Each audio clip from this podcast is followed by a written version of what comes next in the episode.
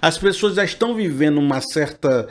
Eu vou chamar aqui de zumbi espiritual. Espiritual como o ânimo da pessoa no geral, certo? Uh, o espírito da pessoa, o, a alma da pessoa. Esse zumbi espiritual, ele está chegando na igreja zumbi. Entendeu? Ele não está se tornando zumbi na igreja. Por quê? Porque é um fenômeno maior na nossa sociedade que está para além da organização que está cerceando, não cerceando, potencializando ou não potencializando. E nesse sentido, eu acho que tem algo acontecendo em nós que tem provocado essa passividade. Você já viu pessoas assim? Estão vivas, mas parece estar morto. Você diz, acorda, fulano. Vamos usar o exemplo do casamento, porque eu quero definir com você direitinho o que seria esse zumbi espiritual que tem chegado nas nossas igrejas, já tem chegado mazelado, já tem chegado dessa forma. Vamos tratar o exemplo do casamento de novo, certo? Olha, tem casamentos que são assim. Por exemplo, a esposa chegou e fala assim: Felipe, meu marido tá muito moroso, muito lesado, muito passivo, muito sem ação muito. Eu estou dizendo para ele mudar certas coisas na vida. Eu já falei com ele uma vez, já falei duas. Eu estou aqui toda hora e digo para ele resolver aquele problema na vida dele, na família dele, na casa dele, no trabalho dele, na vida, no emocional dele, na saúde dele. Eu estou aqui, eu falo todo dia com ele. Ele não sabe como tem prejudicado nossa relação por não tomar uma atitude, por não ir na frente, por não resolver, por não, sabe, fazer acontecer. Ele não, não acorda, não faz o que tem que ser feito. Sabe o que eu vou fazer? Eu vou pegar minhas coisas e sair de casa. Então, de fato, e acontece, a pessoa acaba saindo de casa mesmo. E quando essa pessoa sai de casa, porque falou 300 vezes, tentou alertar 300 vezes que o, marido, eu estou usando o exemplo do marido, mas podia ser a esposa, mas tinha que tomar atitude, não tomou, foi passivo, foi moroso, ficou mais reagindo do que agindo, a, pessoa sai de casa, aí a pessoa, o pessoal vai dizer assim, rapaz, do nada fulana saiu de casa, do nada ela deixou o cara, do nada isso aconteceu, mas às vezes não foi do nada, foi uma construção de anos de tentativa de mudar a atitude da pessoa que a pessoa não mudava. A pessoa era muito reativa, muito passiva diante dos problemas e não, não tomava nenhuma atitude para mudar. Aquela família precisava de ações assertivas, de uma pessoa ativa lutando para resolver problemas.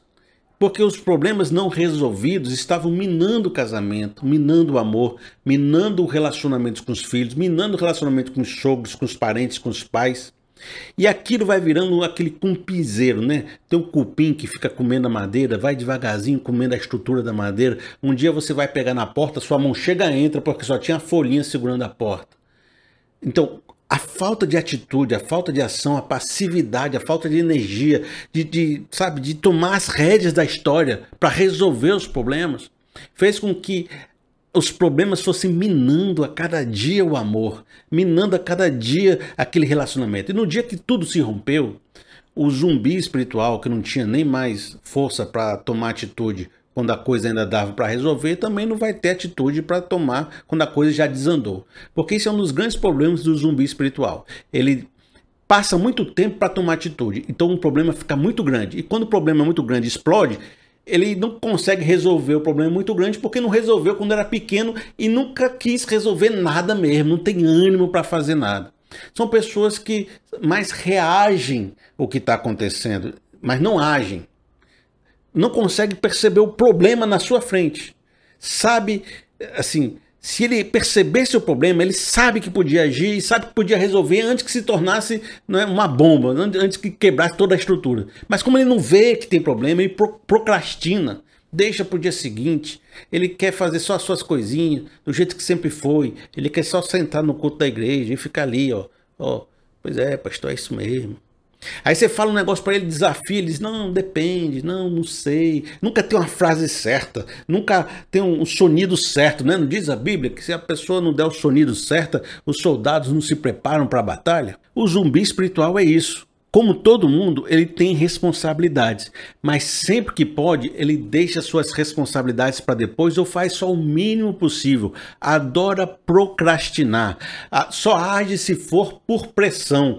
E às vezes a pressão é quando tudo já derramou, quando tudo já se quebrou e vai dizer: "Ah, o que que aconteceu com a minha vida? Ah, olha só a tragédia". Mas na hora que era para assumir a responsabilidade, tomar as rédeas da sua história da mão e fazer acontecer e gerir bem sua sua vida, não tinha energia, não tinha capacidade, não tinha esforço, só, sabe, era alertado por todo mundo, mas não tomava aquela, aquela situação, não era uma pessoa proativa, sabe? Não, não, não tinha aquela energia e o ânimo do Espírito Santo correndo nas suas veias. Como diz a palavra, tem, tem jeito que está vivo, né? Parece que está vivo ali, mas está morto por dentro. Cadê aquela alegria? Cadê aquela vivacidade? Talvez quando eu esteja falando aqui, você deve estar tá perguntando se você não, tá, não é uma pessoa dessa. Você clicou nesse vídeo por um motivo. De repente você está sentindo que está meio sem ânimo, está meio assim, sem vontade de fazer nada. Sabe pessoa que está sem vontade de fazer nada? Que já acorda cansado, passa o dia cansado e vai dormir cansado. Sabe? Que só quer descansar, que só quer ficar na sua, que tu, tu, tudo é uma complicação para fazer. E nunca, tudo é botar para frente. Sabe? Só vai se for empurrado. Talvez você esteja assim, quais as causas disso?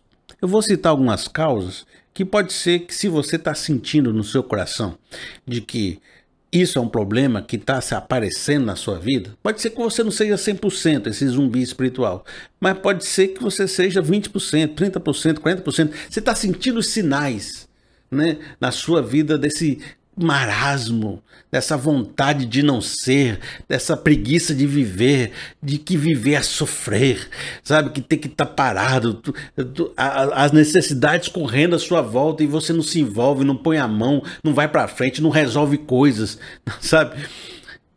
Pode ser que você esteja sentindo isso, que você é dessa forma, que você está se tornando dessa forma. Você não era, você está se tornando dessa forma. E aí, eu vou trazer aqui sete causas que podem estar trabalhando na sua vida para você ser assim, certo?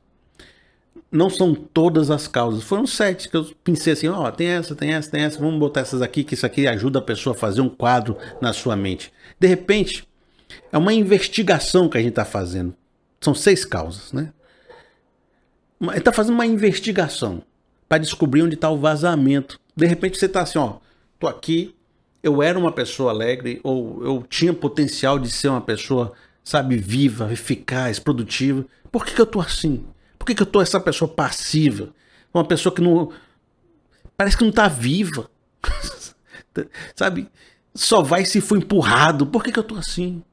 Quais são as causas? Onde estão esse vazamento? Por que, que o Espírito Santo não está agindo com poder em mim? Onde está o problema? Olha, vamos colocar aqui algumas questões, tá certo? Primeiro, a primeira pode ser uma questão você pode verificar se o vazamento não está na sua criação, na sua educação.